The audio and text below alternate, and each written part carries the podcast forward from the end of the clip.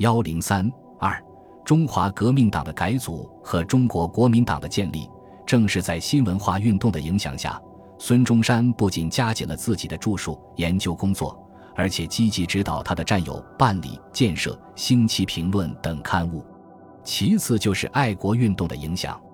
一九一九年十月十八日，孙中山在上海环球中国学生会的演说中说：“事关今次学生运动，不过因背饥而兴，而于此甚短之期间收绝伦之巨果，可知结合者极强也。”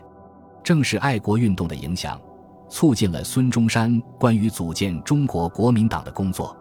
经过长时间筹备，一九一九年十月十日。在武昌起义八周年纪念日，国民党发出通告，正式改名为中国国民党。规定，从前所有中华革命党总章及各支部通则一律废止，所有印章图记一律照本规约所定，改用中国国民党名义，以昭统一。国民党之前再加上“中国”二字，为的是在名称上区别于民初的旧国民党，而且其性质也和旧国民党不同。旧国民党由五党团合并而成，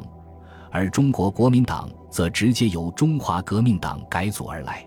新党章第四条规定，凡中华革命党党员，皆得为本党党员，以中华革命党证书领取本党证书。这就在组织上保证了中华革命党的基本精神得以延续。十月十三日。原中华革命党本部事务主任居正呈请任命中国国民党各部主任，孙中山以总理身份当即批令为居正为总务主任，谢持为党务主任，廖仲恺为财政主任。与此同时，还公布了中国国民党章程。第一条规定，本党以巩固共和、实行三民主义为宗旨。三民主义中的民族主义，曾经以排满为主要目标。因此，辛亥以后，革命党人在民族问题上的认识一度模糊起来。中华革命党党章干脆取消了民族主义，从而放弃了反对中华民族最主要的敌人帝国主义的纲领。这次重新恢复三民主义，表明孙中山及国民党人在民族问题上的认识有了新的提高。一九二零年十一月四日，孙中山在中国国民党本部发表演说，指出：“有人说。”清史推翻以后，民族主义可以不要，这话实在错了。即如我们所住的租界，外国人就要把治外法权来压制中国人，这还是前清造的恶因。现在清室虽不能压制我们，但各国还是要压制的，所以我们还要积极的抵制。所以我们还是三民主义缺一不可，这是确定不能改易的。孙中山对民族主义所做的这一解释。表明他开始认识到帝国主义是民族问题的基本问题，表明中国国民党党章是在对帝国主义做出新的认识的基础上恢复三民主义的，这是一个进步。为了更广泛的吸收党员，中国国民党放弃了中华革命党的秘密组织形式，转为公开。同时，新党章放宽了入党条件，规定凡赞成党的宗旨，经党员两人介绍。交纳党费十元者即可入党，放弃了中华革命党所规定的入党需按纸模，并宣誓服从孙中山个人等带有封建性的苛刻条件。应该说，这也是一个进步，使国民党更加具备现代政党的面貌。五四以后，国民党大量吸收青年入党，尽管中国国民党在十月十日的通告中要求即日停止使用中华革命党名称。但两日后，孙中山在给福建方面的一封复函中指示道：“又闻你重新结合党人，以发展党事，切实进行，此诚今日切要之途。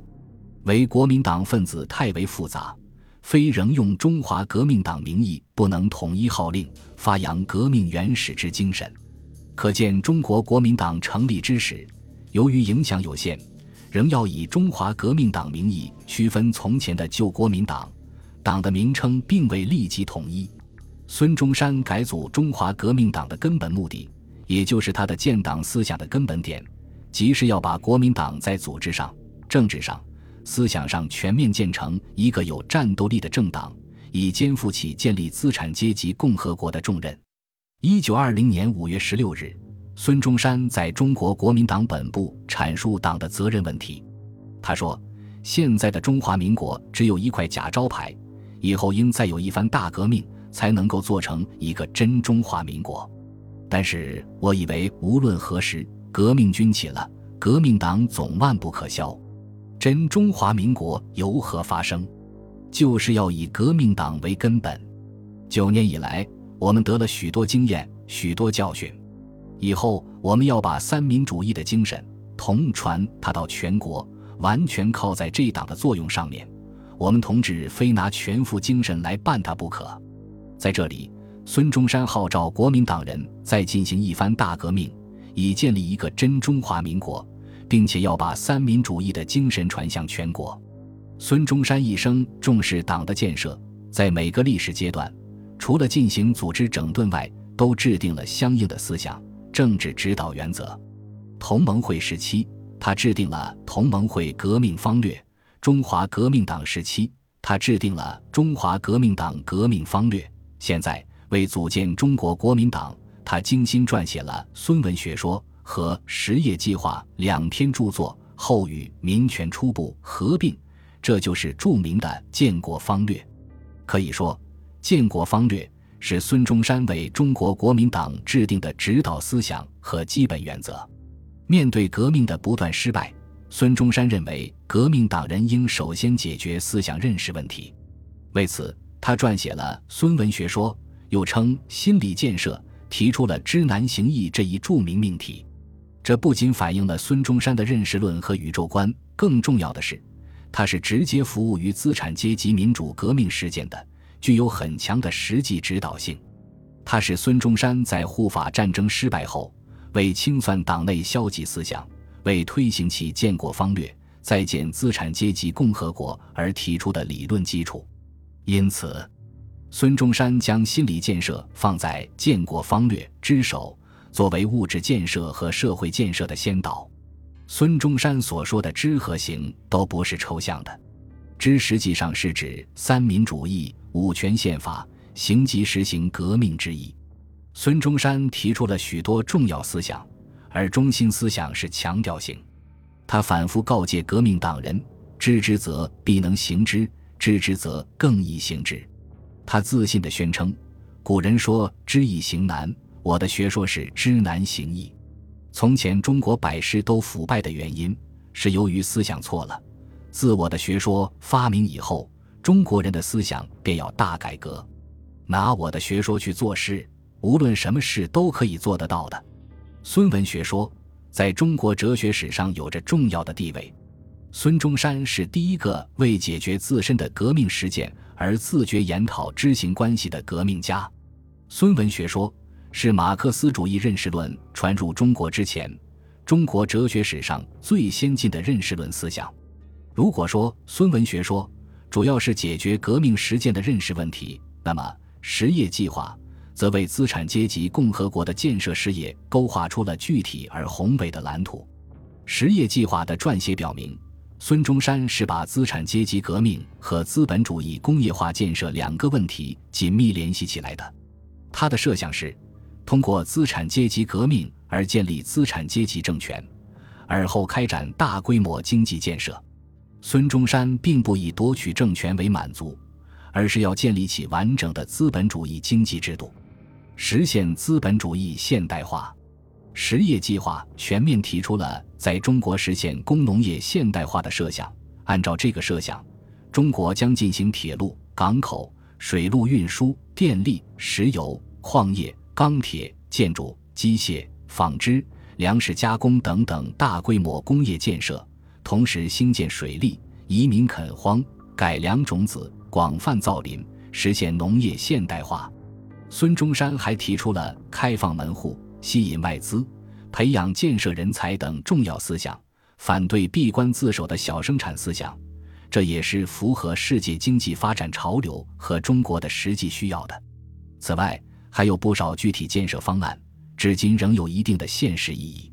然而，总的来看，实业计划在当时的条件下，却只能是一种不切实际的幻想。例如，在当时就不可能在平等互利的原则下利用外资，这些宏伟的设想，只有在独立的中华人民共和国建立之后，才能逐步变为现实。如前所述，孙中山这次组建中国国民党的根本目的，是要把它建成为一个富有战斗力的政党，使之担负起资产阶级救民主主义革命的重任。但是，这次改组并未能实现孙中山的上述意图，相反，国民党的历史局限性却愈来愈大了。除了种种具体原因外，根本原因在于中国的历史潮流并没有按照孙中山所指示的方向发展。五四运动以后，人民革命的主流，正如早期共产主义者所期望的那样，开始走向另一条救国之路——俄国人的路。孙文学说和实业计划的发表，没有代表中国历史发展的方向，因而也不可能将广大革命人民吸引到国民党的周围。实际上，自新文化运动发生之后，尤其是马克思主义得到广泛传播之后，孙中山的学说便逐渐失去了在思想界的吸引力。一九二零年十一月，粤军驱逐桂系，孙中山回到广东，开始组织第二次护法战争，重新踏上和军阀争地盘，利用一方反对另一方的旧路。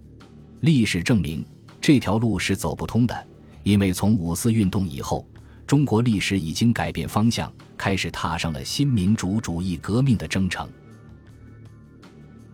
本集播放完毕，感谢您的收听，喜欢请订阅加关注，主页有更多精彩内容。